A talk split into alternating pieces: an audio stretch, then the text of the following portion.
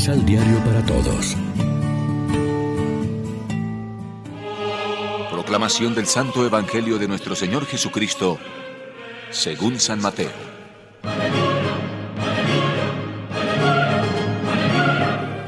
El nacimiento de Jesucristo fue así. Su madre María estaba comprometida con José, pero antes de que vivieran juntos, quedó esperando por obra del Espíritu Santo. José, su esposo, era un hombre excelente y no queriendo desacreditarla, pensó firmarle en secreto un acta de divorcio. Estaba pensando en esto cuando el ángel del Señor se le apareció en sueños y le dijo, José, descendiente de David, no temas llevar a tu casa María, tu esposa, porque la criatura que espera es obra del Espíritu Santo, y dará a luz un hijo al que pondrás el nombre de Jesús, porque él salvará a su pueblo de sus pecados. Todo esto ha pasado para que se cumpliera lo que había dicho el Señor por boca del profeta Isaías. Sepan que una virgen concebirá y dará a luz un hijo y los hombres lo llamarán Emmanuel, que significa Dios con nosotros. Lección Divina Amigos, ¿qué tal? En este jueves 8 de septiembre la iglesia celebra la fiesta de la Natividad de la Virgen y como siempre nos alimentamos con el pan de la palabra. La Natividad de la Virgen María es como la aurora que precede al día, al sol que viene de lo alto, Cristo Jesús. Los textos de esta fiesta destilan alegría. Los cristianos vemos en este nacimiento el inicio de la salvación.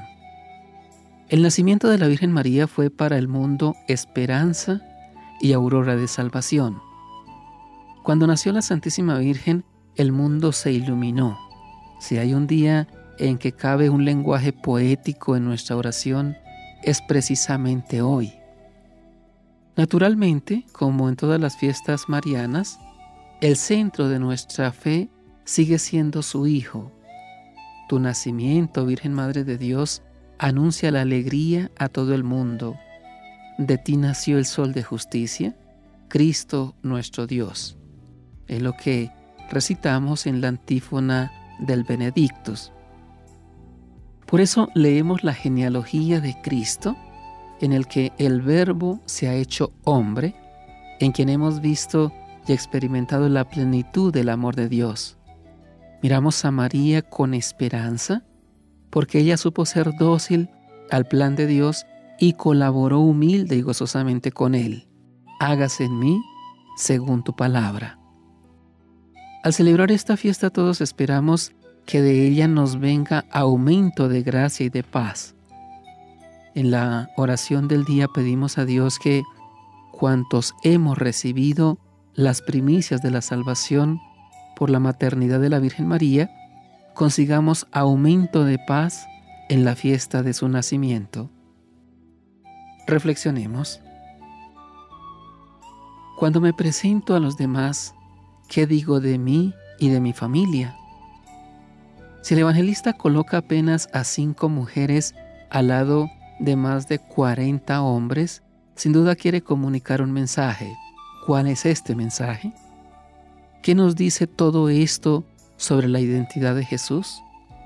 ¿Qué nos dice sobre nosotros mismos? Oremos juntos. Admiramos hoy, Señor, tu grandeza reflejada en la figura y excelsa y tierna Madre de tu Hijo y Madre también nuestra, felicitándola en su nacimiento, que su luz guíe el curso de nuestra vida. Amén. María, Reina de los Apóstoles, ruega por nosotros.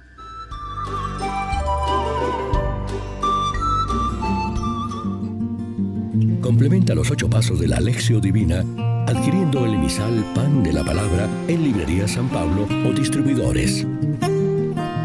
Más información www.sanpablo.co